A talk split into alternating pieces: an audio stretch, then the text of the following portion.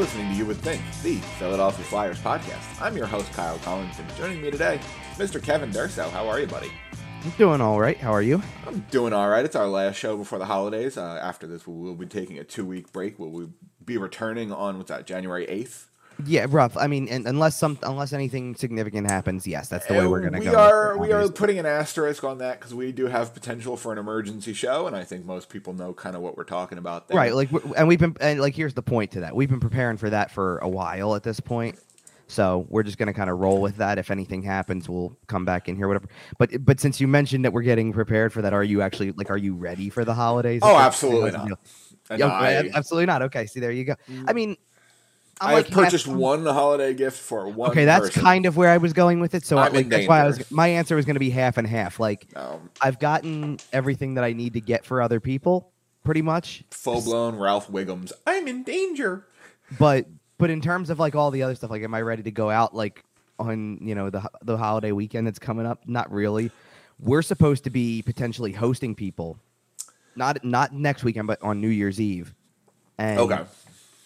And I can't even think that far ahead because of like I, we still got all this other stuff to get through. So Thankfully, I don't have any holiday plans, and that coincides well with the fact we were chit chatting a little bit right before the show about the fact that the high temperature here in Champaign, Illinois on Saturday is uh, six degrees.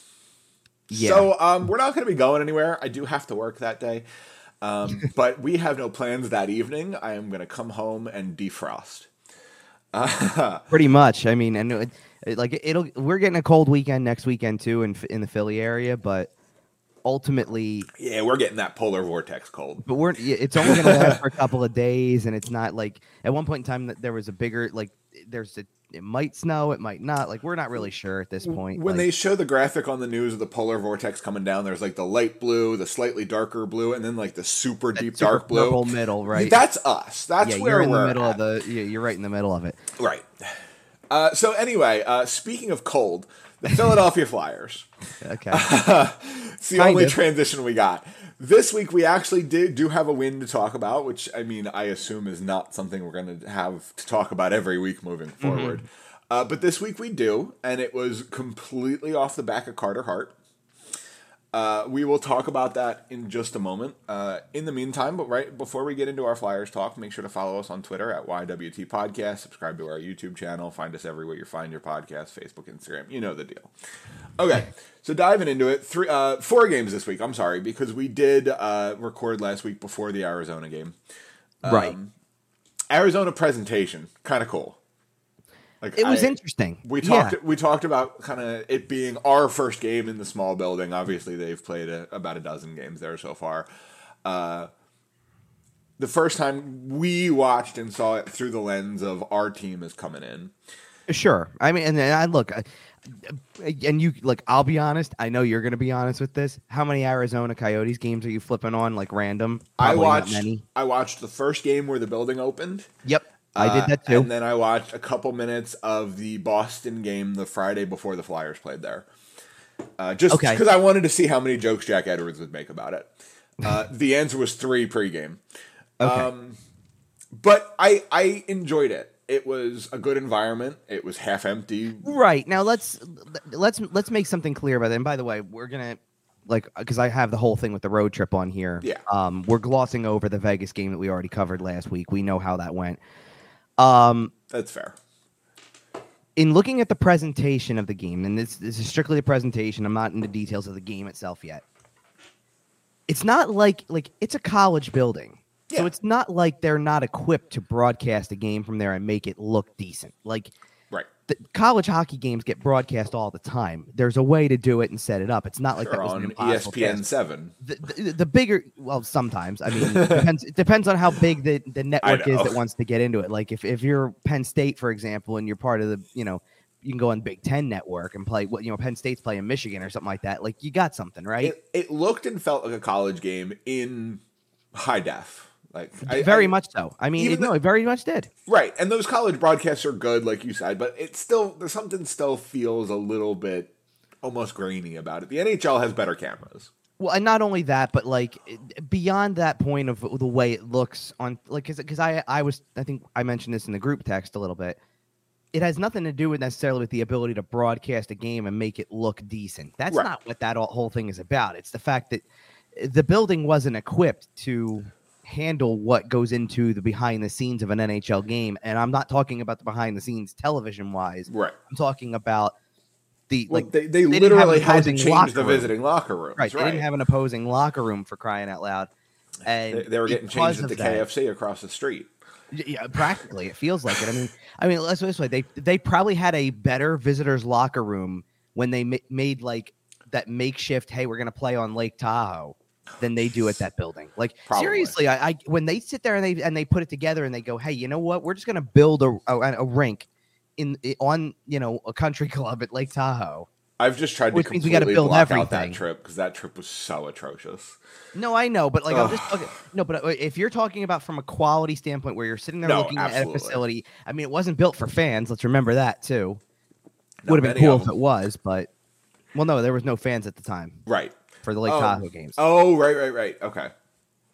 so it wasn't that wasn't built for fans. So, I mean, if it was, I'm curious how it would how it all would have looked, but like nonetheless, like I, it I wish like they, they put had together done, a cool setting. I wish they had done more spectacle games in the the no fans era. It would have been a cool idea. I mean, it definitely Right. would have generated more. You know, you, you get more eyeballs on the screen for for sure. Right. But so, but anyway, one thing I did want to mention about the Arizona broadcast. So, bec- because it's a little bit of a smaller building, you Mm-hmm. don't have 17, 18, 19,000 people to worry about. The camera angle was so much more on top of the ice. I loved it. I loved it. That is what I oh, I want that angle in every building. Do you want to know what that angle really is, kind of in a way? Okay. And and, and I this I this is something I guess I didn't think about it this way. kind of a zoomed just in version of the press box. a little, and this is where I'm going with this. So when I was in college and I would do something like a basketball game, for example, we would be set up at like a they would put a folding table. The way our the, the gym was where I went to college, the, there was a track, like an indoor running Okay. track around the top portion, like above the bleachers, above the floor. Right, like a little bit of a balcony. Right. kind of. So we would go up there, and that's where we would call the game from. Okay, almost almost a catwalk vibe. Kind of, a little bit. I mean, you're not super high up, and you're not like looking right. down over anything crazy, but It's like, rickety. but it gave a different point of view. Like, which is, and actually for basketball, that's a little weird because for most, like a lot of basketball broadcasts, you sit on the floor right at the scorer's table. Right, you want to be as close to the action as Usually you sit there. possible. I know. Actually, I liked it better from that vantage point Yeah. because you can see more. Un- I, I always like to see more unfold than try to strain your like- eyes. To figure out I feel like you can going. see the X's and O's in basketball But- pretty. You can watch the play unfold exactly like the coach. But the way, up. okay, so but here's where I'm trying to go with this. So we had a specific section, at least for the radio station, because we had a specific connection we needed, and there was only one place they could put us. So it made it a little interesting because we had one basket, literally, uh, you know, and I actually it kind of goes with the view I get from the press box. Okay. There's like one net is right in front of you. That if anything happens, you have as clear cut a view as you can, and the other one you have Right. to look really far down, like to the opposite end, to see. Right. It's I, not s- terribly far, like you can see everything, but it's not right in front of you. I do remember so- from my one trip to the press box with you that your seats are pretty like you can see right down the goal line basically. Yeah, It's- pretty It's much. pretty nice. So we would be set up in one spot, and then you would move over, and because we couldn't be aligned with center court when we were doing these basketball games, center court had a, had a camera set up that was Okay. video streaming the game, and that doesn't change the viewpoint. If we had moved down, and every now and then they actually had us kind of dub over that video Okay. on because that, that video streamed on the athletics site Okay. for the school. We were doing it for the school radio station. Some most of the time they didn't have anybody calling on the athletic stream. They just had a video.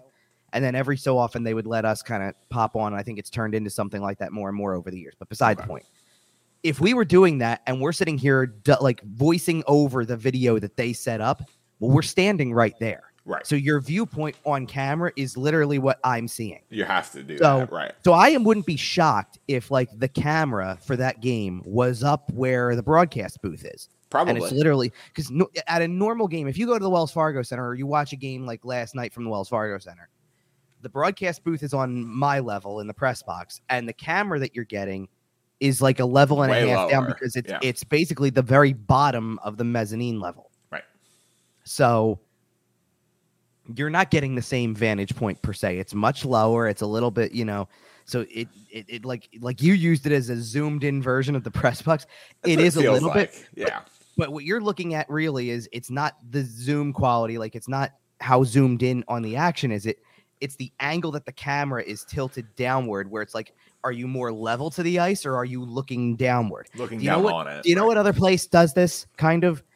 When the Okay. Phillies play the Washington Nationals, the Okay. camera that's going from behind home plate that looks out over everything is elevated way more. It's That's like weird. so it looks way further downward and you can tell the difference. So it's leave, it's, leave it it's to the stuff like that. Nationals to do some weird stuff. I think it's just a construction of the stadium, to be honest. Like Probably. it's nothing more than that. But but most of the time you get that same kind of leveled off. It it's level with like a certain point of like I don't I don't know exactly what it would be with, but it's level with something. And instead, this camera looks like it's one entire section, like one entire level up and angled downward more. Like it it, it, it creates a different, but it creates a different vibe. Like I, I see like I see what you're seeing because I that's the view I watch most games from Right. here. So you know, I see that too. So it's it's a good point. All right, let's talk about the actual game. Yeah, let's talk about the actual game. I know. Uh, Wild game, to be honest. I mean, like that was like pretty crazy back and forth there. quite frankly, it was Mm-hmm. nice watching a hockey game of two teams on a roughly similar level because it felt like a fun competitive game. It did. It's a Um, low level fun competitive game, but it's a fun competitive game. it, it, it, it- was just a you know it- it's a wild it is a like a wild game in general obviously but like there was another you know like okay so they like they give up the first goal and then they come back in the second period. They get two quick ones. They end up giving up two. They get the game tied at the end of the second period. Like it, it was back and forth and to an extent like th- these are games right now and this is going to happen again this upcoming week but these are games when because arizona's behind them in the standings.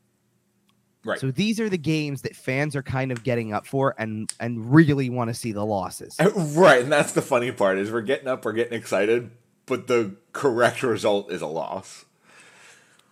It- well, kind of. And like the point I'm making with that is is that there's almost you can almost sense the disappointment when like Owen Tippett's goal to tie the game at the end of the second period wasn't great. He just fired from a distance through a screen. Goalie doesn't see it and it goes in. It's it's one that sails over everybody, Right. and you just get the sense like, ah, great, like They're that kind of goal. out of this. Ugh. Well, not, not really, to be honest, because as, as it was winding down, you, you started to think maybe they were just buzzing at the end of that when they pulled the goalie and all that stuff. They really just were, and so you knew that something was like. I, I was not shocked that they got the game tied at the end. You kind of thought, you know, because it's weird because when they pull the goalie, and we'll get into this later because it happened on a regular basis. Yeah. When they pull the goalie, it's kind of money on the other side. Like, oh, this is gonna like they'll they'll get scored on. You know right.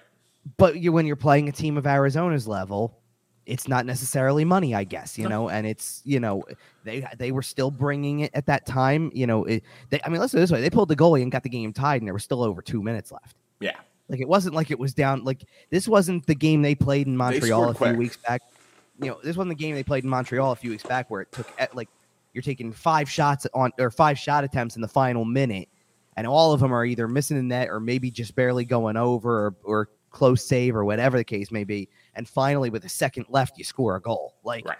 this wasn't frantic to the end. I mean, they were playing like it, and you got to give props to Arizona in the sense that you know Clayton Keller is their best player, and he showed it. Like he had Yeah. an incredible game, and you know for the first time in a long time, this was you know Carter Hart wasn't very good in this one. No. This was a rough game for Carter Hart, and yes, it was. you know, you know, getting the game tied, battling back from they were down, like I said, one nothing, three two, four three. Yep. You know, that's all good, like for moral victories and things like that. And for a team that's kind of starving for them, like at some point in time, you need to feel good about Well, yourself. And I was gonna mention that is is it would have been really easy to roll over and die after that Nick Ritchie goal.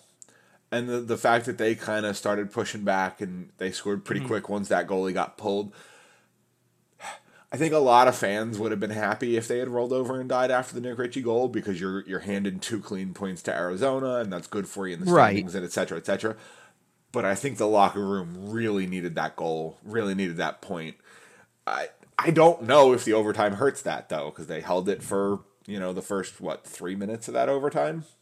It was it was the same overtime as against Vegas. They didn't play poorly in the overtime per se. It's one No. mistake and it goes the other way. It's the same thing. It feels like every overtime game the Flyers have lost over the last two or three years has been the same.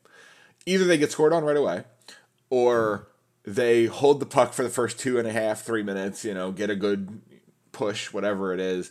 But the first time the opposing team touches the puck, the game ends. Because it's been because it's become so established that the way to win in overtime is possession. Yes. you know it's the key to the whole thing so you get eventually you get the point where it's like we can't give this thing up you gotta eat like you'll go into the zone 12 times and circle back 11 before you make the attempt to score because you're trying to maintain possession you're not giving it away that easily on on, on, on one of two occasions one of which is shooting it wide and allowing the other team to come back on a rush and the other is don't give it up to the goalie who can either get it back to his own teammate really quickly or who decides to cover up and now you're back to square one let's take a face off and hope we you know Totally. you you you want this to be a quick sequence where it's like once the time is there quick passes in the net and it's over not give it up in any way shape or form and I don't mind the circling around because that again that is part of overtime and possession is the name of the game. Sure. You know, the World Cup is ongoing. The World Cup final is currently ongoing, and soccer has taught us that the name of the game is possession. Um, That- But- that's a whole different name of the game is Right. possession though that's that's you know A a- that's an hour or so of uh maintaining possession versus Um, five minutes worth right. So circling back out of the offensive zone to to regroup, maybe get a new line out there. I have no problem with that. I have a problem with circling all the way back to your own face-off circles and the other letting two of the other team's guys get off and get the change. Yeah, I mean, it, there's just got to be as strategical way to do it as possible because you're right. If you're circling back and then trying to get a line change out of it, there's a very clear strategy to that as well, which is Don't let Don't them let- get a line change. right, get them tired. And because we've seen that win in overtime since they went to three on three. Like mm-hmm. you, if you get the other team tired, they're either going to take a penalty or you're going to score. there's actually two methods to the madness behind that too, because one is try to get them to make the line or you know to keep the line out there and, and get them tired. The other is in situations if you can get them to try to bite, like you're going back far enough that they go, oh, let me try to squeeze that You line change in. You might catch them and get a two on one out of it if you can play it the right way. Especially if they're dog tired. Like as soon as they commit to Right. that bench, you can you can catch them. Right, and that's so it it's very it's become even more you know it, it when it started it was very much that back and forth it was chaos on ice and now it has become a chess match Yep. and you know it, it- that is the way it is And there's pros But and going- cons to it, but sure but going back to like getting it tied up and all that stuff like that like yeah like because I, mentioned it's good moral victories the team is kind of starving for them to me that's exactly like that's where john tortorella is living right now in the sense where it's like listen at some point in time you can't just keep you can't bury it the same players the same you know all the time right. and I we'll get into that way more later because like he's like obviously there's some players that are not on his good side but Right. But you can't bury the whole team every single night for the same mistakes or for losing all the time. Like you you, you can tell that losing's you know and, and and this is a natural thing. Losing's not fun. No. and you're a team that like we're going to get into the fact that they won a game this week but the record is the record. And realistically it's less than the record being the record. It's i don't you know we, we've never cared and and nobody does. I can tell like my colleagues don't either we never we've never cared about well the vegas game went to overtime the arizona game went to overtime. No no no. They ended up losing the game and therefore it this elevated itself to i think that by by the time all was said and done if i'm not mistaken and i don't have it written down so don't hold me to it because i should have counted this out but i changed i changed my mind when they won another game this week because it kind of took away from it. At one point in time they i believe after the it might have been after the colorado game they had lost 16 of 18 Okay. and so now that would be they've lost 17 of 20 Yeah. so the point being, if you've lost 17 of 20, losing gets old quick. And and Yep. when you're and the thing about this is is that they're not like I've looked at I've looked at this o- I've looked this over multiple times to be honest. How many times do you look at a game and there's been multiple of these in the last couple of weeks specifically by the way. How many times do you look at a game and look at the final score and maybe you make a judgment off of the final score because there's a, there's a four Sure. like a four one and you know there's a four one thrown in. The Ranger game, which we'll get to, was six three. you know, that kind of stuff. How many times do you look at a game like that though, and then eventually go back and revisit it and actually look deeper than the final score and go, they were still in the game though. Right. Like how many of those games are empty netters and things like that, where it's like you're one chance away from tying a game. Yeah. that that's what gets, that's what also gets old is forget the hey they just lose. It's they're competitive and they lose. Yep. You know, they're in these games where they're out there with the with an empty net with two minutes to go, trying to find a way to tie a game up and thinking they can get on the right side of it. So are we you talking know, they- about the Colorado game now? We're kind of shifting. We're in between a little bit. Like the Colorado game didn't go like that at all. My, but my point is, is that find me a game in the last almost month, really. I mean, like to me, there's two games in the last several that weren't competitive at some point. Tampa, the Tampa game where they lost four to one, they were down four nothing, Doors and the blown off. Pittsburgh game, and the Pittsburgh game on Black Friday where they were down four nothing and lost four one. Yep. Like those are the only two I've got. Everything else, like they've got a they've got a four to one loss to Washington where Ovechkin Over scored two, empty, net netters in goals. the last minute. It was half. two to one with two minutes left. Yep. They lost to they lost to the Islanders five to two. That was the tenth in a row, and that that didn't involve any empty netters. But the game was two two after two periods. Right. You're right there. You're in a game. The Calgary game, five two loss, but it was three two with two empty netters. Yep. You know, even yeah, you're, even you're the game games. even the game against Boston, it, look, Boston outplayed them, and we all knew that. But that game was still two to one in the th- third period with ten minutes left. Yep. You're right there in that game with a team that had you know had hadn't lost on home ice all year at that time, and you know all that type of stuff. Like you're right there hanging with them, and you're doing your your best, but you're hanging in there. Like right. And that does go to show you just how tight the competition is at the NHL level. Like the best team in the NHL and the worst team in the NHL are Sure. still having competitive hockey games. Right. Right. And that does go to show you, by the way, how far ahead of the Philadelphia or how far ahead of the Arizona Coyotes the Flyers are, because there are some nights where the Coyotes just do not play competitive hockey. it's it, you're. I hear you. Same with Chicago, honestly, and that's Okay, only going to Chicago- get that's only going to get worse after they trade Patrick Kane. Well, Chicago's a different story because Chicago, you really can see it. Arizona is much closer to them than everybody real. Like Arizona, actually, That's probably fair. by the like when we look at the overall body of work at the end of the year, Arizona is going to be the better team.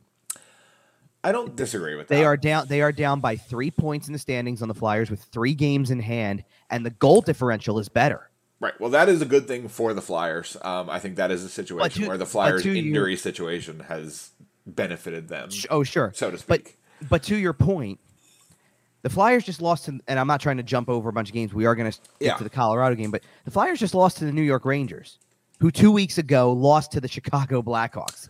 Like it happens. There are certain nights where one of these teams at the bottom, like by the way, the you Rangers know- also hit a pretty rough stretch there for. Oh, they did, but that's what I'm saying. uh, The, the best teams can hit the rough patch, and the worst teams can hit a spot where they catch a team in a bad on a bad night. absolutely. like- like- Any given Sunday. Like, have you picked up on the fact that the Anaheim Ducks have won a few games in a row now? They like all of have? a sudden to kind of like let's do this way. They're not the team that's going to be at the bottom anymore. right. For They're now. not. For now. They've they've no. They've put, I think they've honest like the way that Chicago. you think they've like turned it around? I, no, I don't think they'll finish last. Is my Okay. point. Like I'm not sitting here Yeah. saying they've turned it around where they won't be in the Chicago, lottery. Chicago is embarrassing. Right, Chica- but Chicago is doing what we all knew they were going to do. Like I don't I, like none of us had Anaheim here at the beginning of the year. No. Not with not with the young skill that they have, but and John Gibson. right. But but this is what I'm saying. So now you're going to see how it shifts over to like eventually Anaheim was going to like like look what happened with Ottawa too. Ottawa was in 31st or 30th a couple weeks ago. Now they're up to 23rd. Like Yeah. Sometimes a team just needs to get it rolling a little bit where you knew something was going to like you knew they had better talent than what they were showing. Like Right. And we all knew that with Ottawa. No, but like there's teams at the bottom. Like I'm not disagreeing with you on Arizona. There's teams at the bottom where you're like, that's where we figured they would be. But eventually there's also teams that start to put together a few wins and you go, okay, like listen, it's not that far of a climb up to certain spots where it's like y- you'll get there. Like it just is what Yeah, it it's- Like it's nine points to the bottom, but it's only six points to Anaheim. well, that's what I'm we'll saying. And we'll do our bottom quick. feeder segment later in the show. That happened quick, right? Like it, it, happened really quick. All right, so um, Colorado game. Yes. Um, much first of all, much more of the. Uh, I, I, first of all, I found out I found that the whole game was kind of ugly. yeah. Um, a decent start, but you really saw the real Avalanche kind of start to come out here. Um, to keep in mind, still no land like Landeskog is very long term. I know that. I'm not trying to make it seem like oh there was a shot he could come back, but no Landeskog. MacKinnon's injury is roughly four week kind of deal. Like it was Yep. something about it, like about a month, I think was what I saw. Um, and obviously he got hurt in the previous game. As far as you know, the one thing that was kind of I don't want to say surprising, but like that w- was kind of rumbling around as the first game ended when they were in Philly. That there would be some- response. Yeah, a little because of the fact that it was so like it was very clearly off of something where there was contact made. Like it wasn't like MacKinnon just tweaked something and then Right. left game. It Like, was somebody hit him and Laughton. then right. Laughton okay, hit him along the boards, Okay. and he kind of got like he kind of got twisted along like the half wall where the uh Well, I um, think where the I th- benches are, and This was also pretty shortly after that little Islanders home and home where there was Mm-hmm. some physical contact in the first game and there was a little bit of a receipt in the second game. So I, I think it was just kind of on the brain. Um yeah, but there were like that's my point. There wasn't Well- really near as much of a response actually. More so than thinking like anything from the Avalanche suggesting they were going to, you know, antagonize anything. Nobody said anything post game like, you know, No, no, no. like Laughton intended to hurt him or anything. right. I, I it turns I don't think it goes like that far, but but even so, you know, no MacKinnon, but they got they got Nichushkin back. They got you know Lehkonen came back over that time. They're still you know as much as it's still kind of a makeshift lineup for them, it's a better lineup than what it's was just a Philly. way better makeshift lineup, right? Well, no, no, no. It's a better lineup than what was in Philly a couple weeks ago. That is you know, fair. like you add two players because because Nichushkin was obviously outstanding in the playoffs last year. Really emerged, got the contract that he did, all that type of stuff, and he's been good this year. No, don't get me wrong. Right. But I think Lehkonen's been a huge piece to that team because of the fact that when you needed somebody, and this kind of goes off of the Landeskog thing more than MacKinnon because MacKinnon's played for the whole year up until Landeskog's been down for a while. But when you need somebody to step up, you look in all sorts of directions, and somebody's got to do it. And Lehkonen all of a sudden has turned into a top line player for them. Man, I don't know. I don't know about all of a sudden. He's kind of always had that clutch gene. Clutch Gene, yes. Like top I- line, top line capability, no. And that's the thing. Like he's kind of turned into a top liner for them. And I don't think you want him to be your top liner in a playoff. No, you want him to be second. right, but you're totally fine with him running with the top crew for a couple of weeks while you're working through some injuries and your your power play doesn't have your big guns. Well, and if and if it's working, then who cares, right? Like if he's scoring goals and he's like, because he, he- the one thing you're right about is he's got a knack for scoring big goals all Oh, the time. yeah. Like it just seems like every time he scores a goal, he's scoring at the right time. Like, but but regardless, so they get those two guys back. Uh, like those two guys were part of the like part of the group that came back anyway. Lehkonen was center of attention for this one because he had a shorthanded goal and then assisted on the game winner. Um, Yep. by JT Compher. So, and it was just quick lapses. I did think it was kind of interesting that this was the game that they decided to go with Felix Sandstrom. I, Just, I just chucking him directly to the wolves. well, I thought if anything that you really like you give him the Arizona game was my first thought, and then to be honest, somewhere in there he needs like he needs to get more work. Like Wait, you're gonna thing is- run. The thing is, I think you play Carter Hart against Arizona because you're trying to get a win. Probably, like I, I don't disagree You're with desperate you. enough I, for a I'm win. sure that's part of the reasoning, but you're also going to run the guy into the ground. Right. Well, and I'm Like, willing to bet. see he's a little fatigued. Well, and I'm willing to bet that's why he got that Colorado game off. He had a rough time in Arizona, took the night off in Colorado, which brings us to Friday or Thursday. I'm sorry. Right. Well, and then the, the final point on the Colorado game Yeah. Mm-hmm. was just that you you saw how they don't stack up. Like that's it's as simple as that. Like it, not that you're expected to stack up against the defending Stanley Cup champions with this group, but Right. Well, the injuries were a big story in both games, and you can compare the injuries all you want. At the end of Right. the day, when it, when the rest floats up the lineup, the Colorado just Colorado just has way more depth and talent. sure. Like, so all right, so you want to go to where are we at? now? we're at the, we're at the New Jersey game. Uh, right? We're going to Jersey, and this was the Carter Can Hart show. I was gonna say, can we sum it up in just two words? Carter Hart. Yeah, I mean, it was pretty much. I mean, this goes back to. I mean, he he had a good game against the Devils the first time around. Yep. Um, when they won in the season opener, it was a good. it Devils was a good have to game. not be a fan of the Flyers right now, man. like but but this is like this is my point of this it was a good game like i don't think it was anything stand like standout because they won the game five to two. He, he does he make a lot of saves? Yes. Did he have to kind of weather a storm at times? Yes. But like it wasn't the stand on your head i'm the center of attention kind of game. Like there was other storylines that, that season opener. This was a two to one exact i mean this, this is this game was the john tortorella formula. Yeah, We can only we can only score two goals a night. The goalie better only allow one. this felt like the um the the Carolina game from earlier this year where Carter Hart just decided, hey, listen, we're not losing this game. Um, just go go score, thanks. And to their credit, the boys got him too, and that's all he needed. Yeah, Uh, Scott Laughton, Travis Konecny. yeah. I mean, and it, it starts to become kind of become repetitive with how you know some of these games go because the goal scores are relatively similar. The you know the story like this team has ten wins all year, and that's not really a surprise. But when you consider, you know, Two first of of all, being against the New Jersey Devils. That's that's surprising. Um, one of them is at this point because I don't think anybody knew anything in the season opener. It was kind of like valid. like the season opener. I think when they won, it was kind of like okay, Jersey's going to be what Jersey was last year too. But it's So aged it- beautifully. Well, now it has, yeah. Like, Right. now that win looks really good, and this this one looks even better. And you can oh, you owe it all to your goaltender. For I mean, forty eight saves second. is ridiculous. Ridiculous. Yeah. And it's and the thing is, is it's not the first.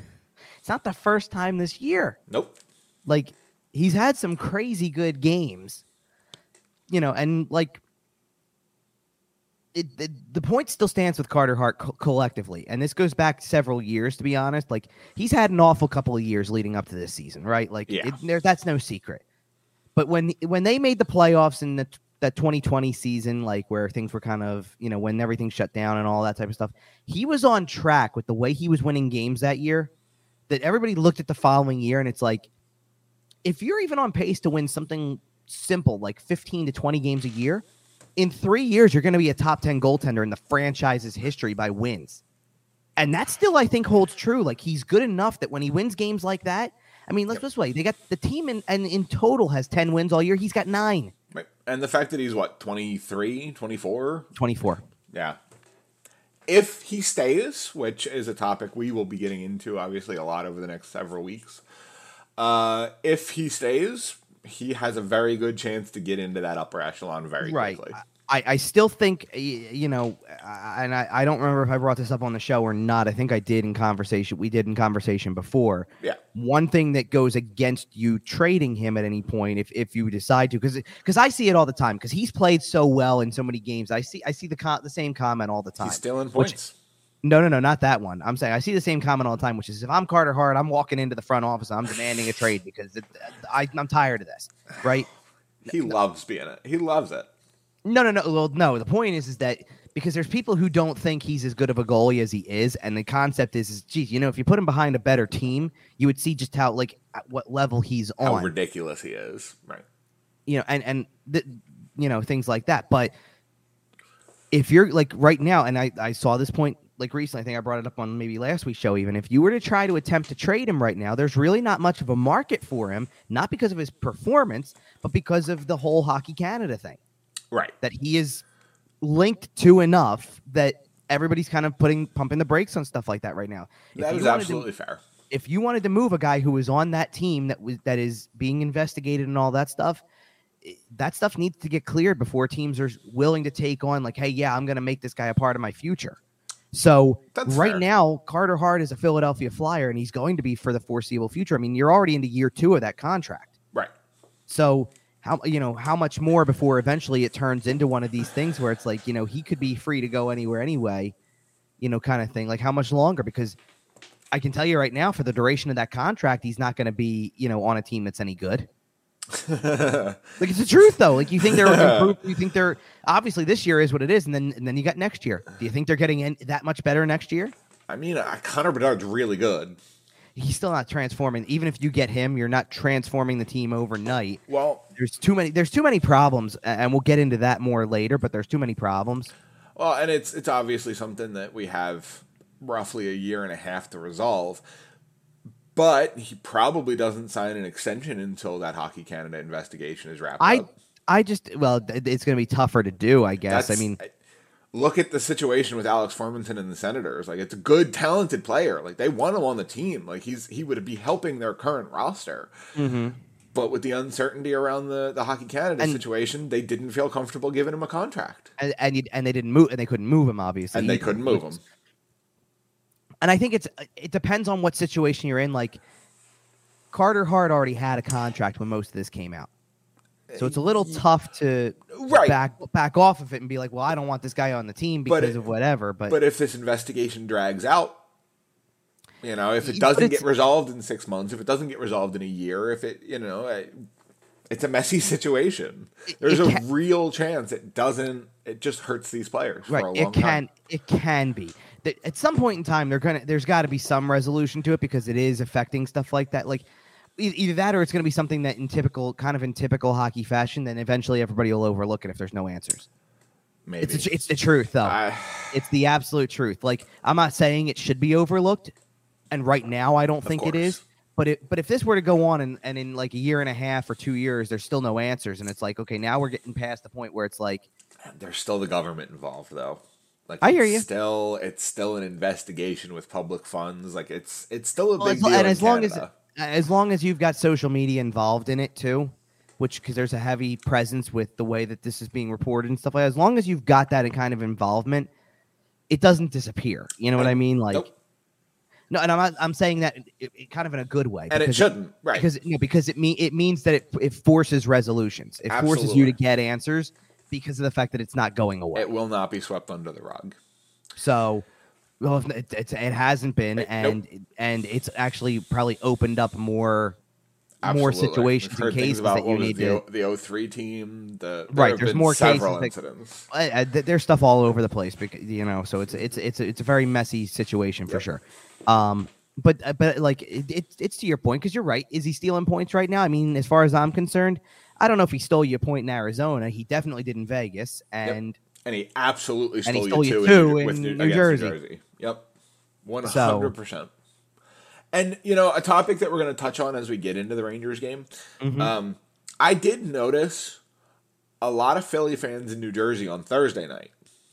probably. I mean, No, I'm not. You know, I'm not giving grief to New Jersey. I'm not. You guys are doing a great job. It, it- with the proximity the way it is, a lot of people organize trips back and forth, and you know, Jersey's an easy one. I don't want to. I don't want to make this statement completely because of the fact that there there's a distinct possibility that that something like this could happen in the playoffs because because the Devils have carved out enough of a maybe not division lead because that's kind of because the Devils are sliding a little bit. Like that's another part. I think that's another thing that kind of factors into why the Flyers can win a game like that at this time. That that was a team coming in on a slide and it's been a little bit of a struggle. Like they've really had it that like in comparison because that, that that's a team that was going toe to toe with Boston for best record and points and all that stuff like that in the standings. And there's a gap now because Boston only has four regulation losses. but for a little while so did New Jersey.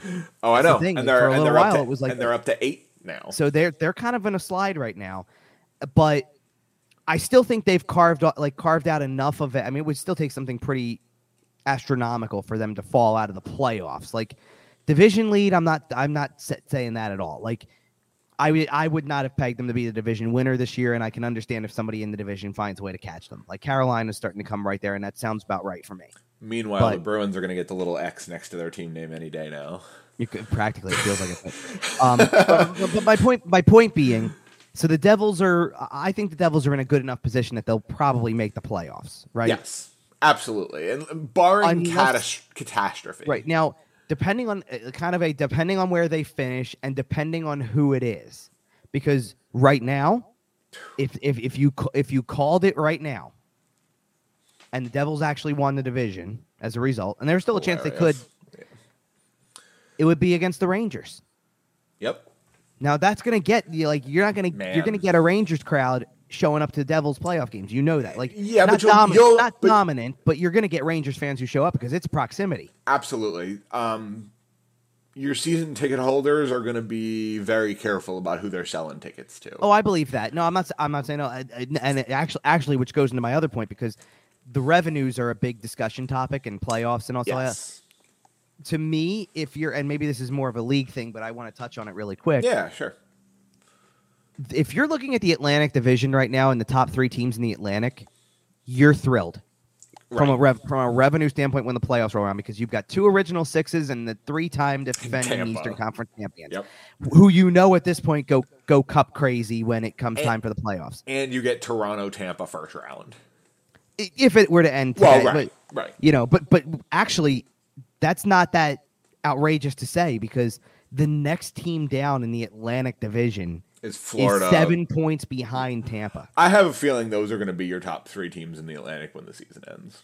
well because there- because there's also a gap to like like florida's close to a playoff spot playoff spot not atlantic spot And you know, Detroit's not gone.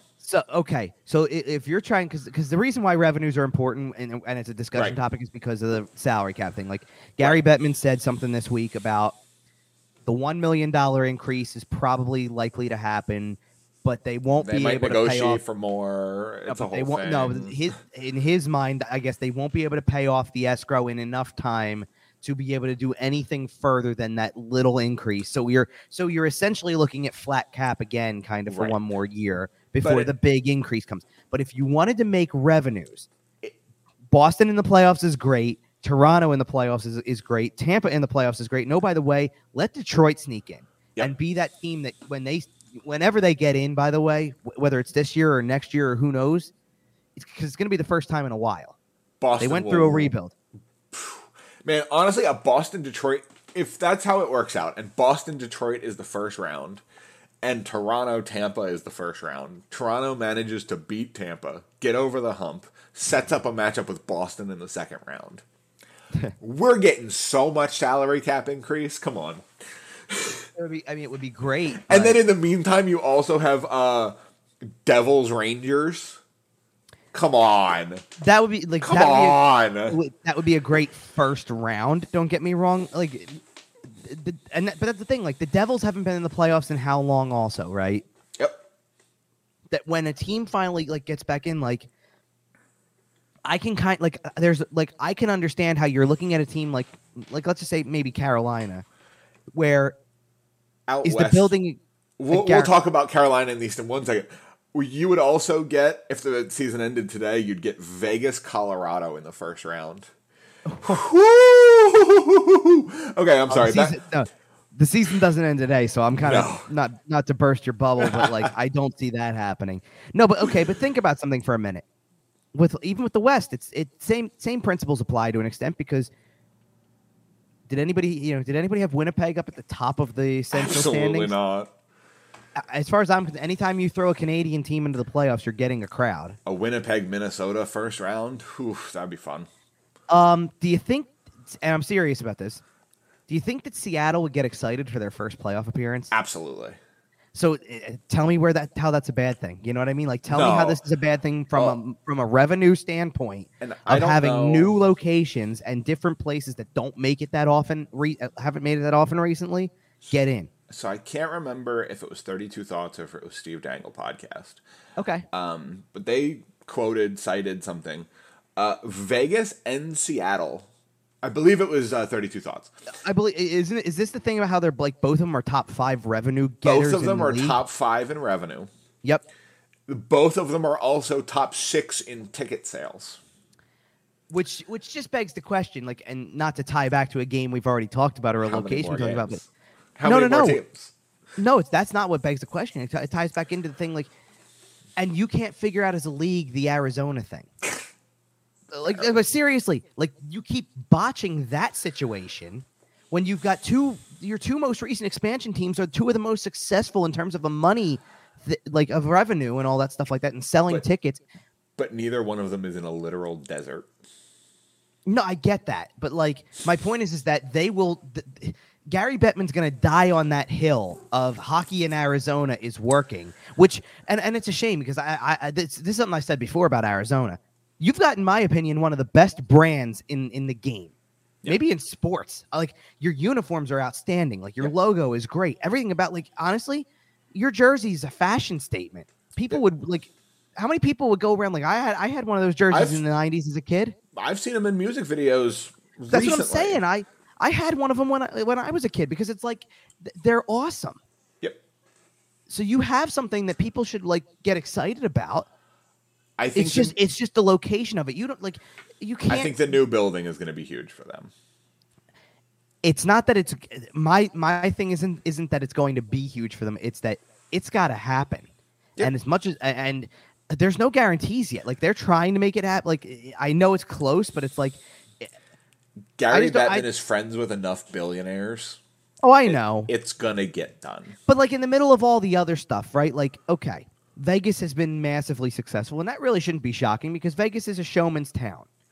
You show up there, you go for entertainment. And we talked about it on this show. It's great for visiting fans. It's great for it's a phenomenal place to put a hockey team. do you know? Do you know what else though too that worked out for Vegas? They yes, it's great. Well, no, yes, it's great that they are a town that it's a tourist attraction, and if you go, like, you could be going just for the hell of it, like you're art, like you're there, and it's like, hey, by the way, there's a hockey game tonight. Let's go and do that because that's what we can buy tickets for, right? I get, I get all that. But when, when that team had yet to play a single game, and tragedy strikes in the in the city, and that's the group that comes out and emerges as like, hey, we're gonna bond with the community. So now they've like they're embraced by their own locals as much as they are like, oh yeah, by the way, it was going to be a good tourist attraction regardless. But they're embraced by the locals too. Vegas did everything right for the Yep. first 24 months. They could not have scripted it. The- Um, Then the they started trading away all their stars. but they're still a good team. Oh, which draws. I know. Insane. the Um, thing, the key difference between Vegas and Seattle is that Seattle had to Seattle had to make it work the way that every other team that we view as successful had to make it work. The way that Nashville had to make it work. You know, w- was it going to work? Like it was a question. It's it's a legit question. It's like, is this a hockey town? I don't no, know. There was enough. There was enough money behind Oh, I, I'm not saying it's not- Seattle. and it, Well, and Seattle's just a passionate sports town, right? You look at Sure. the, the Seahawks and the 12th man. Uh, the the Seattle Sounders have one of the most vocal fan bases in all of so- like the Seattle Founder Sounders arena is enormous. It's one of the biggest arenas in North America. sure. Oh, Um, The- the- they the- are a passionate sports city. When Uh, they get in on the Mariners, they get in on the Mariners. Mariners were fun this year too. Yeah, yeah. They My. I, my cousin Lauren lives out there, and she's she's a diehard uh, Mariners fan. They got one of the, and and not to mention they got one of the best. Not that, not that we're all of a sudden a baseball podcast, but they do have one of the best young players in baseball right now too. That that Okay. doesn't hurt either. No. No, but Seattle's got see the, the Kraken have something going for them that that Arizona does as well, which is again, it's great branding. You Yep. couldn't have done any better with the logo and the design and all that type, And of they, stuff. Like, they color matched the city. well, sure, and I get I, I get that they did, but done. They did in that sense. No, I'm not giving them grief. I'm I'm in, Oh, oh no, no, giving no! them I- credit I, for I, am not, I'm not giving them grief either. What I'm saying though is, is that then to come up with a logo design that is clearly unique to you, dope. but also outstanding. Like the you couldn't have done any better. S dope. Yeah, you couldn't have done any better. Like that's the thing. So Top five logo in sports, maybe, maybe. I look. I, I don't know about. I, I don't know if I'm gonna go. I would ever go that far with anything because I don't. Okay. I don't like to span the sports per se. But I did uh, pretty much almost immediately after seeing those jerseys. I went. They're top five in the league already. Okay. I think their jersey designs are top five in the league already. And there are six original six fan bases who are very very curious as who the I- four are. I'm because I I don't diss the original six designs in any way, shape, or form. Like honestly, I don't no, I know, and we're we're putting the history aside and just speaking aesthetically. I just- top five. because because I think that another thing that made it such a good design was the color scheme, matching it to the other teams in that area, going with that maritime kind of vibe where it's ocean col- oceanic colors, right? All right. I know we're off on. We really promised each other we'd keep the show a little bit on the shorter side here. Uh, let's talk talk real about the quick about the Ranger Rangers. Yeah, so um, the the Rangers takeover tab that you have up on our screen if you're Yeah, watching do, on our I- YouTube channel. Do you have like? Do you Um, get what I'm referencing there? It's not absolutely. The the fans were louder than the Flyers fans, and it wasn't really all that close. that was a it was a home game. I I didn't you know I don't like and they should have let the Rangers have less change. I I didn't plan to cover a road game this year, but I guess you know plans change. I suppose Right. you know. Um. No, th- th- it, it's a, it was essentially a Rangers home game, which As only to be expected. yes and no because yes, I expect Ranger fans to show up. Don't get me wrong. Okay, but can you can The you actually level- can you actually realistically expect Flyers fans to show up? I'm not saying that, but it, it, it's it's regardless of the point. I'd you, like you should rather Flyers fans show up and sit on sit on their hands all night than have that Yeah, but in they're your not. building. But no, which no, which only fuels the concept that we've already talked about. That as long as people show up in general, no matter who you root for, no matter what jersey you're wearing. because as far as I'm concerned, if you're in, if you're part of that ownership group, you should be irate and Yep. embarrassed by that display. The idea that the building was the way that it was for a home game on a Saturday night, that Rangers fans showed how loud they can be in an opposing building. They Yep. were they took it over. I mean, they're singing their goal song. The "Let's Go Rangers" chants were very loud and started ten seconds after the drop of the puck at one point in time, this is how wild the game got. Like, not, I'm not saying wild in terms of the game was out of control on the ice or anything like that, but this is how wild the game was, where it was in t- all sorts of different directions. And as the empty netters were going in and all that type of stuff, you had stuff that doesn't even apply to the Flyers going on because you had Yep. At one point in time there was a Potvin sucks chant and there was a Crosby sh- sucks chant, and it's like To be fair, that one's kind of related to the Flyers. but it, like my, the point that I was making is that you're sitting there looking around. I know. No, because I'll tell you why it didn't make any sense. The Crosby sucks chant went up after it was already like five to three with the em- first empty netter. So the Flyers fans that were there were already going for the exits. So it he- now is essentially just a Rangers crowd. Sidney Crosby Exactly. is not playing, by the way. That- but that's the thing is they're not chanting about us because we're not relevant enough to be chanted about. Maybe I don't know. They're already dumping on us. The game's over. But it, but if but if like that, that's the point. But this is the point. If it's if you accept this, then there's no hope for you as a franchise. If this is accepted. But the building's full. But that's my point. If that's Yep. what you're accepting, then that's what you are. Then stop being a money grab and and d- disown your franchise because that's not how sport like i- you shouldn't want it to be. Hey, by the way, when when the Rangers are in town, we draw a good crowd. Or, no. or- well, I'm I'm sorry, that's not entirely fault like true. You should want it to be. Hey, the Rangers are in but town. We're going to draw a good full. crowd. But, it should be full of your fans, Right. screaming vigor at them. Right. Yeah. That's the point. Like you, you Yep. but now, now, granted, if we go to the game itself, the Rangers won the game on, with with skill. They made great plays. Key players were showing up. Um, the K'Andre Miller goal was outstanding. That's just sensational. Oh, Um, incredible! Incredible. Which, by the way, like play. the second that he steals the puck, by the way, everybody that was sitting near me in the press box, myself included, by Goal. the way, no, not saying goal because of the fact that he didn't quite have he didn't have the step yet, so it wasn't a, sh- a sure breakaway. But we all knew the speed that he has, so we even said, "Oh, here we go. He's going to turn on the Jets," and off he was. And what a just what a play! he sure um, did. Yep. You, you got Artemi Panarin and Barclay Goodrow score. You know, Barclay Goodrow gets left all alone in front and then puts the move on to score a goal. Not something he does all that often. Um, you I know, can't. I can't believe that team's going to add Patrick Kane. Ugh. um, is that for sure and certain? No, Okay. but I think Patrick Kane wants to play with Artemi Panarin again. And I don't think Patrick That's Kane would. And I don't think Patrick Kane would mind playing in New York.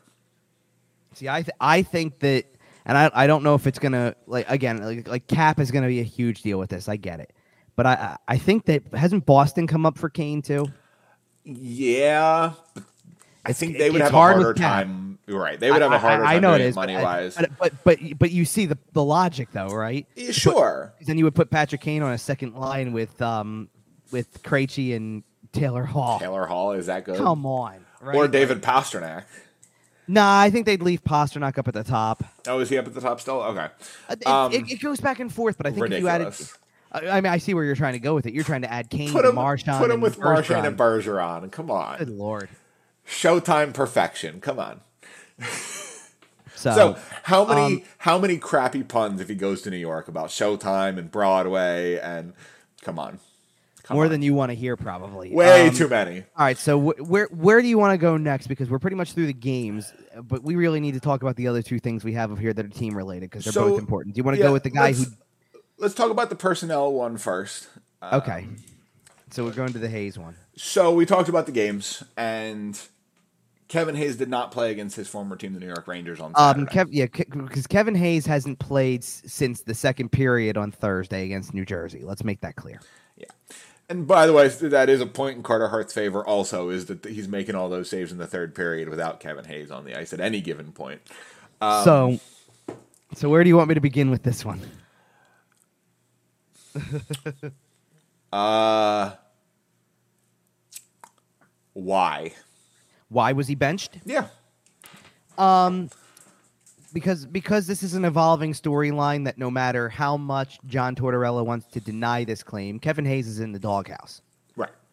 So th- there's really no denying that. Like Tortorella's going to say that he's not that he's not that he's not doing like that it has nothing to do with that or whatever. But there's tension building, and I can tell you there's tension building for something that that I, I guess you know I didn't I didn't have a reason to necessarily use this for anything, but now it, it really becomes even more relevant now than before. So they're doing locker room a little different this year when it comes to the interviews, or maybe because we haven't been in the room itself, it's been a little different. There's points where the cameras are off when you still can get questions in because they're bringing guys in like rapid fire, with the exception of maybe the last guy who comes in where everybody's waiting. So then you get whatever two minutes or whatever it is, or three minutes, and then it's over. So right. we'll be talking to one guy, and then it'll be, oh, by the way, so and so's over here, and we can get started with that. And you'll go over, and you also have the option, though, that when all the cameras disappear at that moment, when all of the other reporters start to run to the guy that they just brought into the room, you could stay with the guy that was already being talked to. Get another question get a, and yeah. get a little more in, and and the whole crowd's not around, and it's not going to be in the transcripts and blah blah blah. I did that with Kevin off the Hayes. record time. Well, no, it's on record because he's oh, still okay. doing his scrum, okay. but you're asking questions while nobody else is directly there listening. They're not even right. getting the audio of this. The rest you're going to have is elsewhere. Right. right. Um, so I did that with Kevin Hayes after, um, I guess it would have been after the Washington game because they were about to go on the road to Vegas. And John Tortorella had said something after that game about this is a team that's been at home for too long. We need to get out of here. We need to get on the road and I because I had asked because Torts had said that kind of just naturally, and then I brought it up again to him, like eh, more asking him the question: Is this where like does going on the road help you build the foundational aspects of the game that you want to see? Because you're not at home, like you're at like you're not comfortable. You go and you're staying away from home. You're not you're you're just with the guys. You're trying to build. You know, your whole focus is on the game and the team, right? And his whole point, like his point was you know, like in agreeing with that to an extent, his whole point also was like, we just need to get out of here. Five games in a row at home is too many. Like the boys need, need, a little bonding time, right? We we really need to just be be away for a little while, like be away from the comforts and things like that. Okay, fair enough.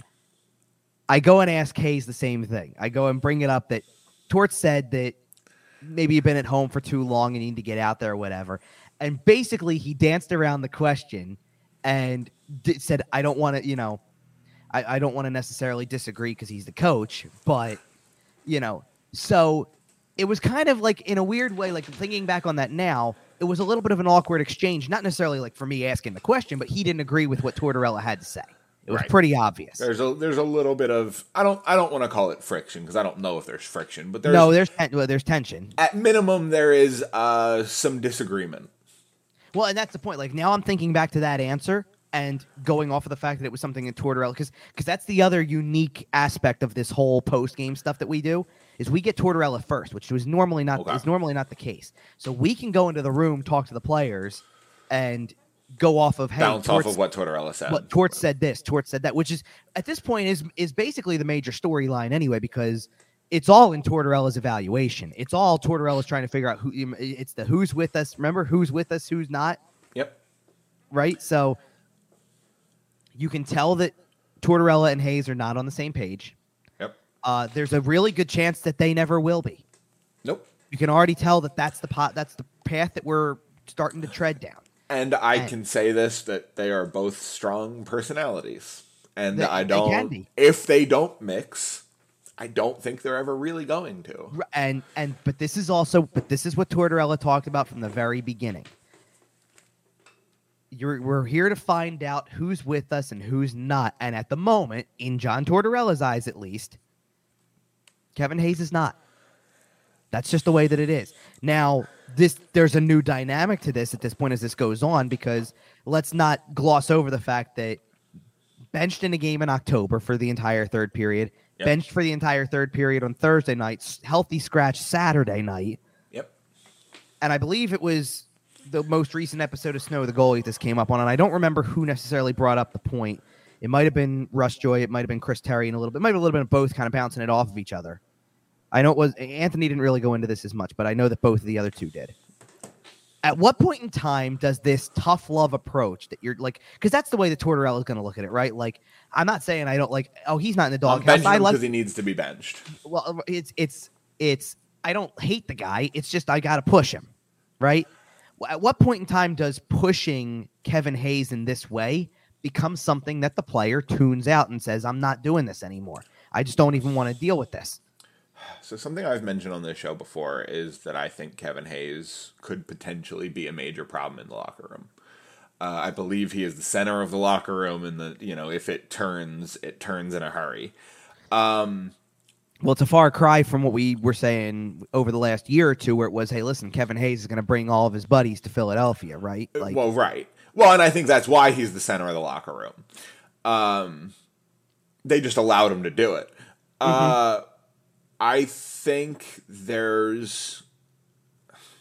I wonder if John Tortorella is scratching Kevin Hayes and benching Kevin Hayes to try to not only get his attention, but to get Comcast's attention. At some point, if you scratch him enough, they're going to ask, hey, why are we paying this guy more than $7 million a season and you're not paying him?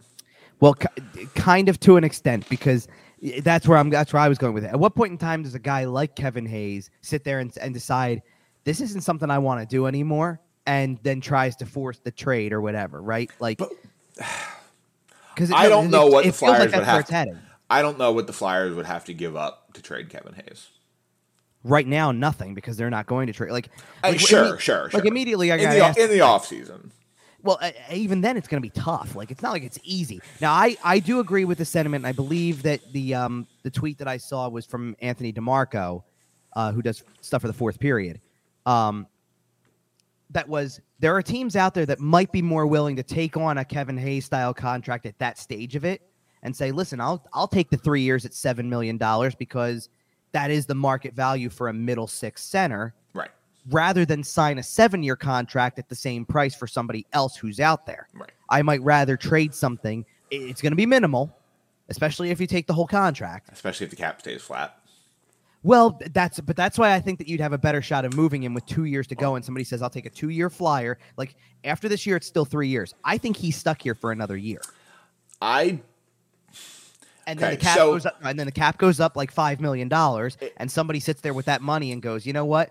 I'm a contender. I can put him on my third line for two more years. I'll take him at seven mil." well, if we get the organizational turnover that we're uh, expecting, and that heads in kind of a, a pointed direction, um, there's a chance that the team is willing to trade him after this season Oh, I'm not saying that they might not be willing and, to. and retain for three years. I think, but that I think that would be a massive mistake. Really? For three to re- years? T- No, to retain on another player though. For three years that you're already probably going to be bad anyway? No, I because because it, it. Here's the reason why it's a bad idea now versus a year ago. Okay. If they didn't sign Travis Sanheim, if they didn't sign Ristolainen, Okay. then I'm right there with you. Okay. But but you've got too much term and time and and term and money tied up that you're going to even like retaining 25% of that salary for th- three three more years just to get him out of here because he doesn't because the he and the coach don't mesh. That's even more of a disaster. Like How- what are the odds of John long- Tortorella's around for the rest of that contract? How long are we going to be saying the phrase, if only they didn't sign Rasmus Ristolainen? We're going to be saying it forever. I know. Like, all right, so let's let's let me put something else this way too, because I didn't even write a tab for this, but this is another part of Saturday in the soap opera that continues for the Flyers, by the way. Um, Lukas Sedlak Okay. just up and left. Now he had valid reasons for it. His family is overseas, and he was playing overseas last season, and it was like, okay, listen, it, it, it you- look at the time of year it is. It's the holiday season. You're away from your family.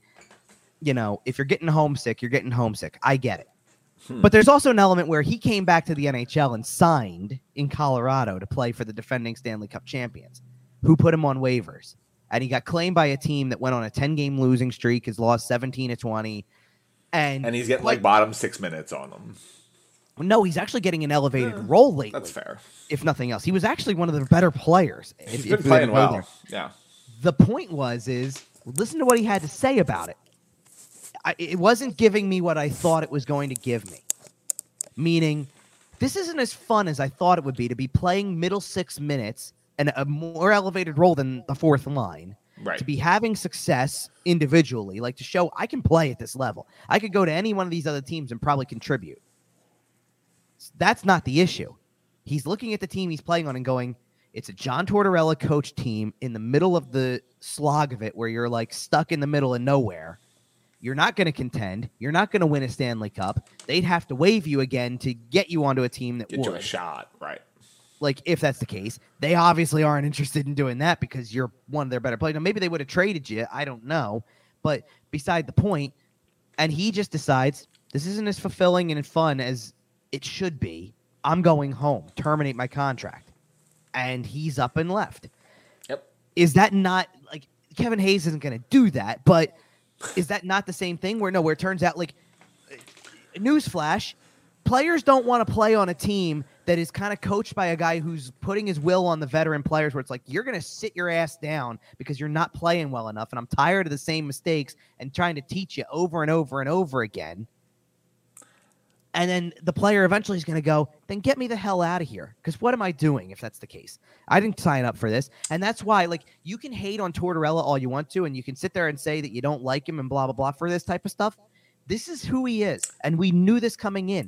And that, look, could that make him the wrong guy for the team right now that needs to kind of bottom out before it goes north? Sure, it kind of does a little bit. But at the same time, this is what you knew you were signing up for. And to an extent, this is where it falls onto the players that you were going to find out who's okay with this style of coaching and this way of building it back and Yep. who's not. And that's what he means who's with us, who's not. Yep. You know, John Tortorella knows every second of every day, right this moment, he's the safest guy in the building. Nothing's gonna happen. Like, I, like I, I'm seeing stuff like Tortorella's seat should be getting hotter for stuff like this because you're sitting a seven million dollar guy. It's like, no, his seat's not even warm.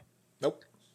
He's about as safe as it gets right now. because nothing's going to happen to him because he's continu- he can continue to state for the for the rest of the season.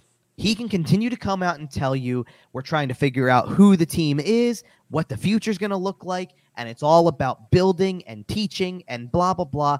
And but even as soon as next season, if you've got to bring back Kevin Hayes because nobody takes him at seven million dollars for three more years or whatever the case may be, if you got to bring him back, you can't keep leaning on. Well, we're, we're I'm teaching, I'm teaching, I'm te-" because at, at that point in time, he's in his 30s. He can't be taught. You're, Right. You know that at that He's point. You're finished just- product. right. If you're stuck with him, which is a very likely scenario, and we already know that he's not on the same page with with the coach, Nope. like you can't continue to sit him out and then say, "Well, I'm doing it to teach a lesson."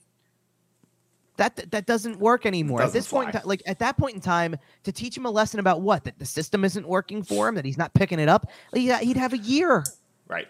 Like, okay, I get it. The first three weeks into the season, when you're sitting there going, "Listen, I'm sitting your ass down on the bench for the entire third period," I'm not impressed with this. And accountability is not a bad thing. Don't get me Right. wrong, but you can't set you can't sit him out of a game next year and then try to pass it off as it's a teaching moment. Right.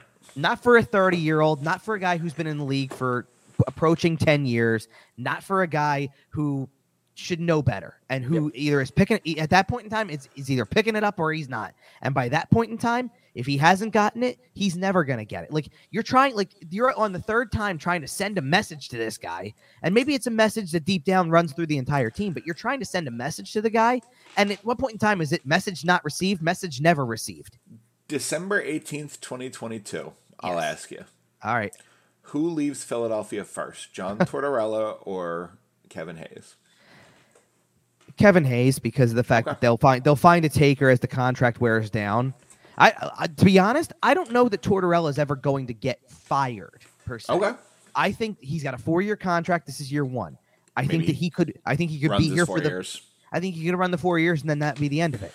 But I think a lot. I think a lot of where it goes from there depends on where the franchise. but it's is funny, at. like because because because you're sitting here because you're sitting here asking me the question about why like uh, I I didn't realize I had this part written in my notes here. Why wouldn't they eat the salary and all stuff like that?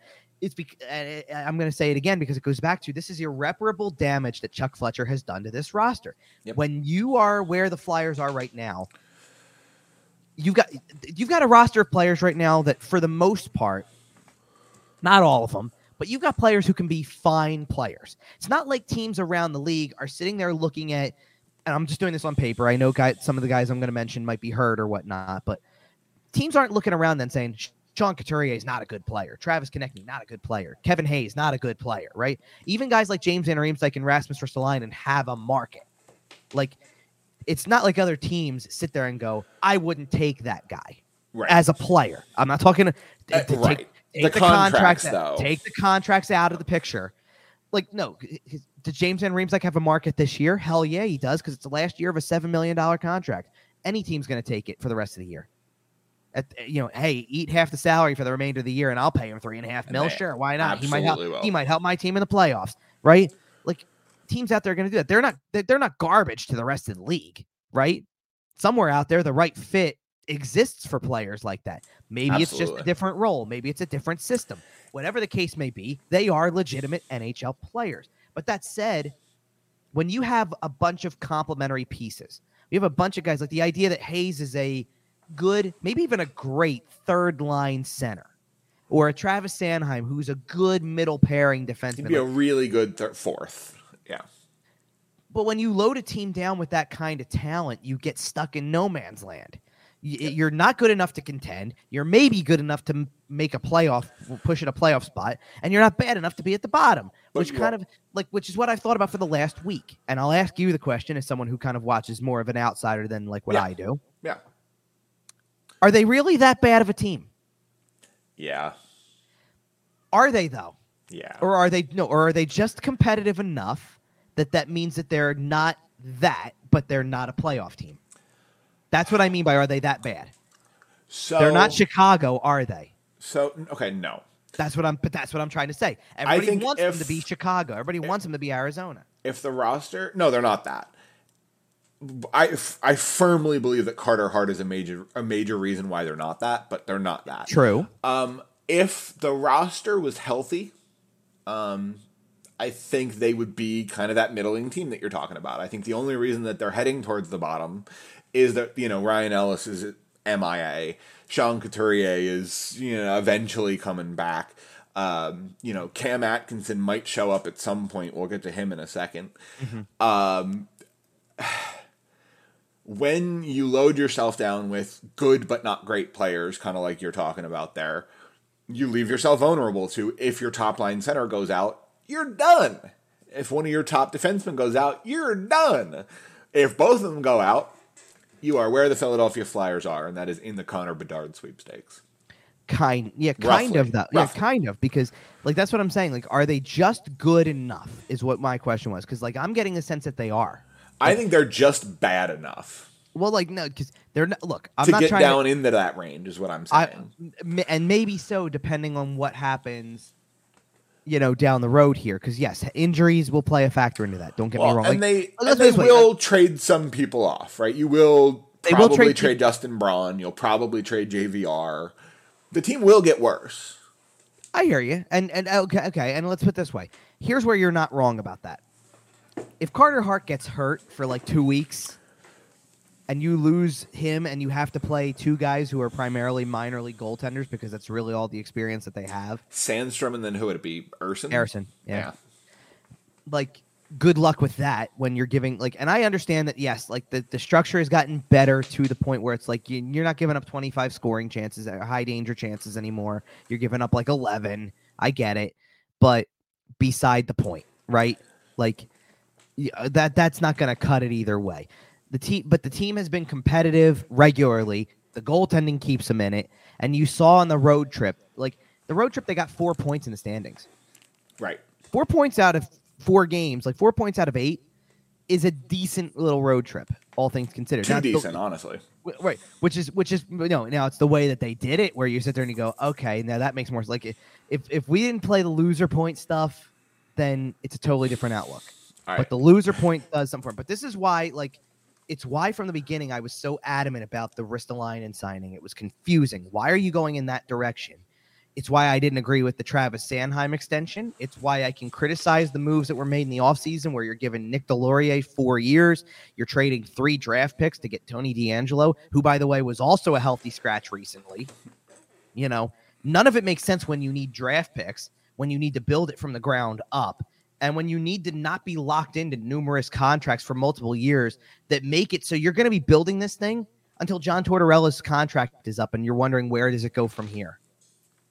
Like what was the point of any of it if right. if if for the entirety of John Tortorella's contract you're sitting here going we got to build we got to build cuz cuz you're not wrong, okay? Like if they ended up with Connor Bedard, like is it a that turning accelerates point? things? No, is it a turning point? Yes, because any team that gets a generational talent gets something better. Yes. Like at that point in time, like think about the Edmonton Oilers for a second. When they got Connor McDavid, McDavid was not the first. No. Right? Like, no, they, they had multiple first round picks in the years leading up. Like they already had Ryan Nugent Hopkins, and they already they had, had, Taylor Hall, and they, they already, already had, failed Nail Yakupov. Right, right, but they already had guys, and they were building around that too. Because Draisaitl was not number one, but it was close enough, right? Like he was right up there, and you're and you're going out and you're looking for you know a Darnell Nurse is a higher prospect as well, like high draft pick like you're building around that, right? You've done it for several years. So right. when you get the generational McDavid, and then put him with a guy like Draisaitl, who's probably going to be the best player in history from his home country. Probably. Like if if he isn't already, I think he might be. Probably is. But like if you if you do it at that stage of things when it's like, oh, by the way, on top of all the first overall picks that you had prior, here comes Connor McDavid. Now you're ready to accelerate the build a little bit where yes, you might make the playoffs and you might make a run because you got the best player in the world on your team as opposed to having that be the first guy you get. Because then you might not pick there again ever. Like like a good starting point was Cutter Gauthier. Yes. All right, fifth overall pick. You can see he's got scoring talent. You can see that he can play down the middle. That's good stuff.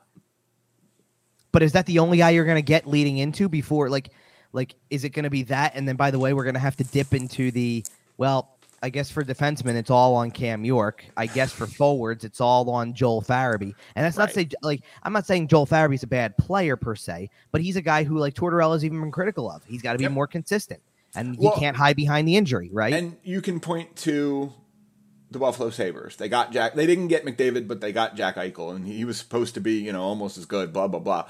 They had to get Rasmus Dahlin, trade away Jack Eichel, get Owen Power to like even be a good team at that point. Like, yes, they turned Jack Eichel into assets that turned them into a team, but you don't want to. You don't want the Flyers to draft Connor Bedard, have him for three or four years, trade him for a haul, and then be good. Like, nah. No, but you don't. Nah. But they don't even have the potential to do something like that, where it's like, okay, like let's look at Buffalo's. Who's who turned out to be? I'll, I'll say I'll phrase it that way. Who turned out to be the Jack Eichel replacement? Uh, Tage Thompson. Sure, but was that known at the time? No. no. Because you had to make a savvy trade. Because let's remember what trade that was to get Tage Thompson on the Buffalo. That was Sabres. Ryan O'Reilly, right? Yep.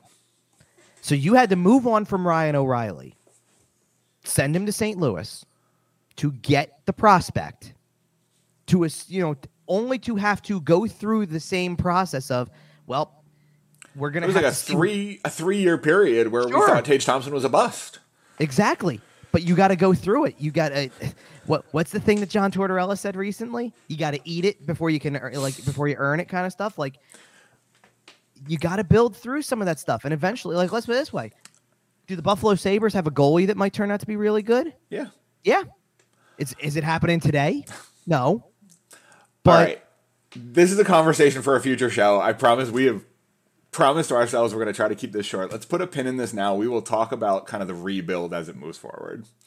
That's um, fair. I mean, we like, should do we should do this really quick. Like I said, by the time we have our next show, there's a very real chance there's a new general manager, and this all becomes sure a lot more realistic. Yeah. Um, Cam Atkinson uh, appeared to be getting closer, and then kind of just was put on the IR, mm-hmm. and we don't really know what's going on. Kevin, what do you got?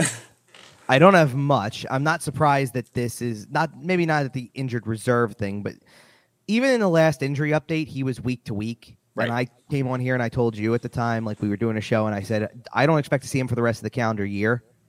Um, now that seems official. It kind of for a little while was looking like it wasn't going to be. Right, It looked like he was going to show up. the thing about this is so because right now all all anybody can go off of is it kind of came up randomly. Was like Friday night into Saturday that all of a sudden he pops up on IR. The team didn't announce it until like Saturday afternoon, early afternoon, like after morning skate type stuff. It was on Cat Friendly the night before and on the Right. NHL's media site. So at that point in time, we all knew, but the team hadn't made it official yet. And that's probably the bigger story than Atkinson himself. Like, The okay, Atkinson, about it. no, like Atkinson's health is what it is, and obviously, like he hasn't played a game all year. This is concerning from a human element. Like, Yep. if something's wrong, something must be really wrong. That he's he was out there. It looked like things were going good. He went on the road trip, and now IR. He's back on the shelf. and it doesn't and it doesn't seem like this is because let's be real. This could have been it could have been retroactive. So you call up a few guys. Like right. that makes some sense, right? Right. This doesn't seem retroactive. This seems like it was he was placed on IR on Friday Huh.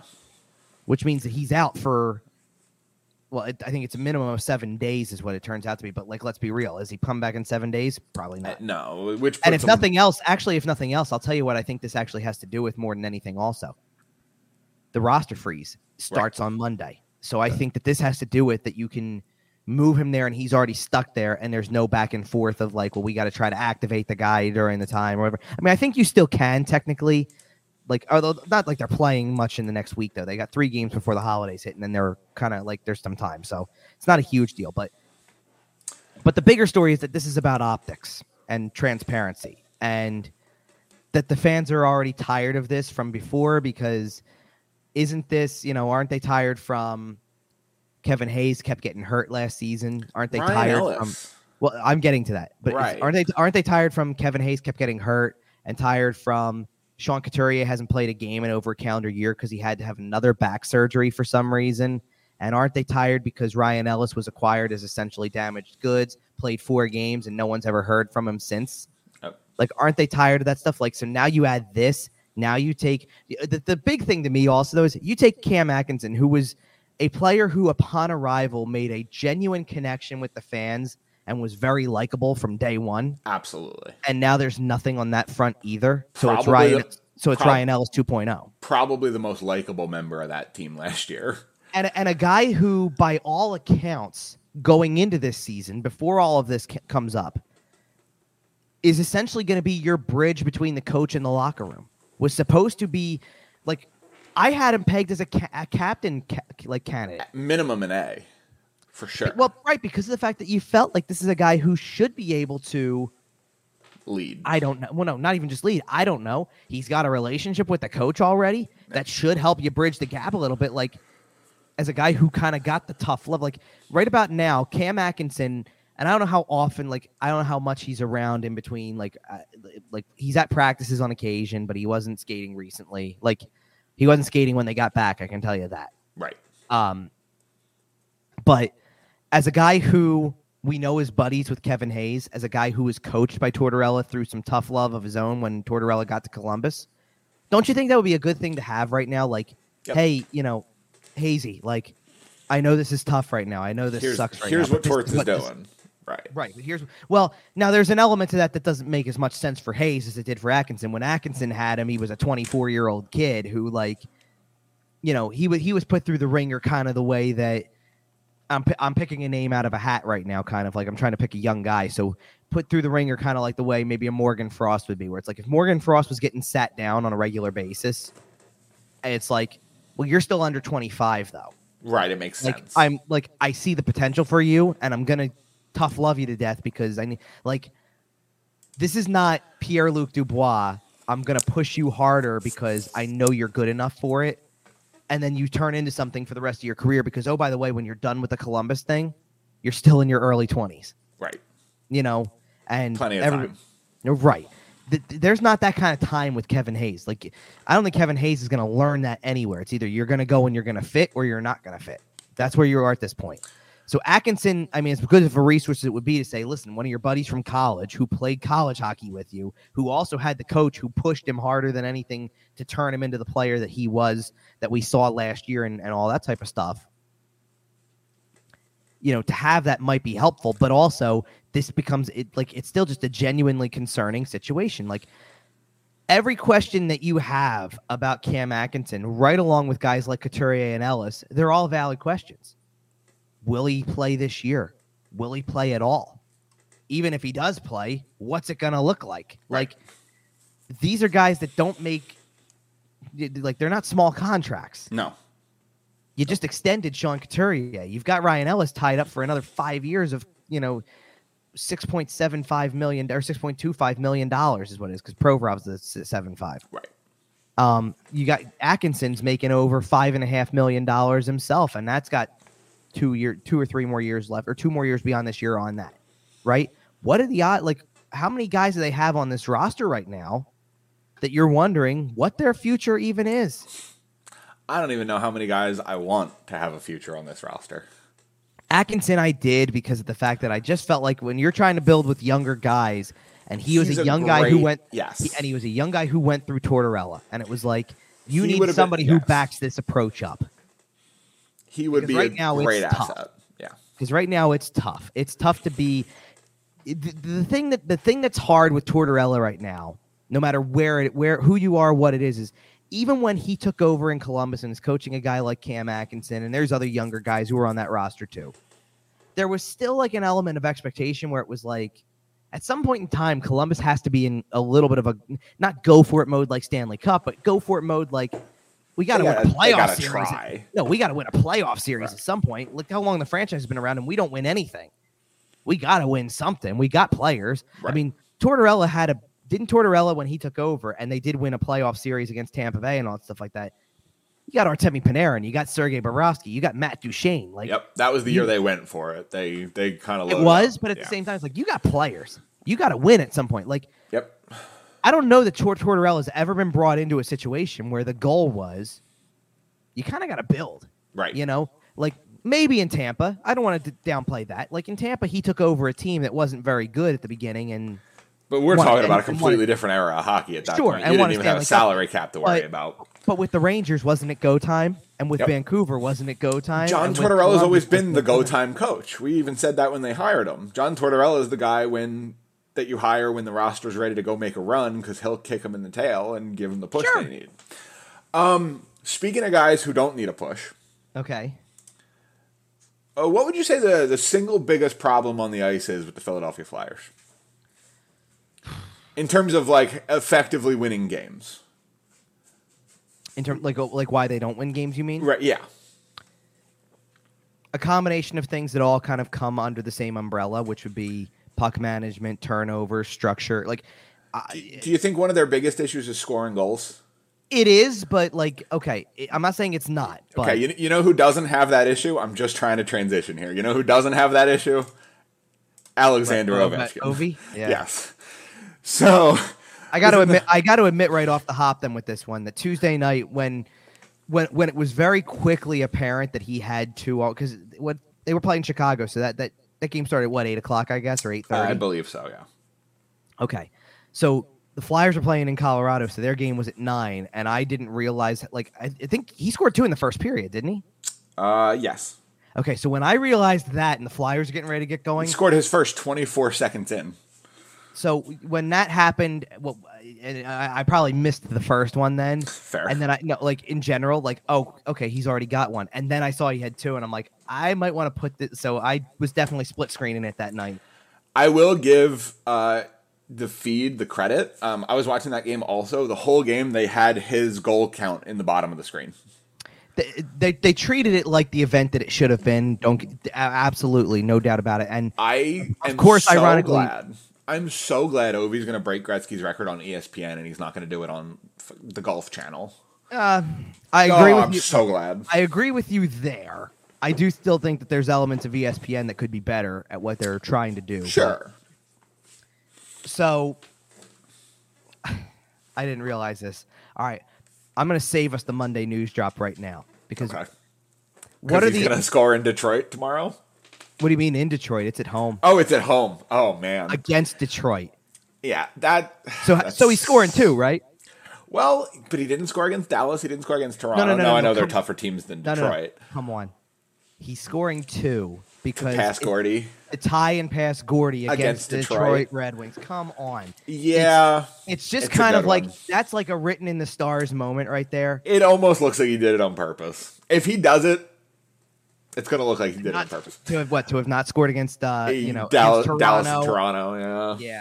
So if we come back in two weeks and talk about a new uh, second, you know, Oh, second place on the all-time if- goals list. You you think we're coming back in three weeks and there he won't have two goals by then? Yeah, you're I- right. He'll be at eight fifteen by then.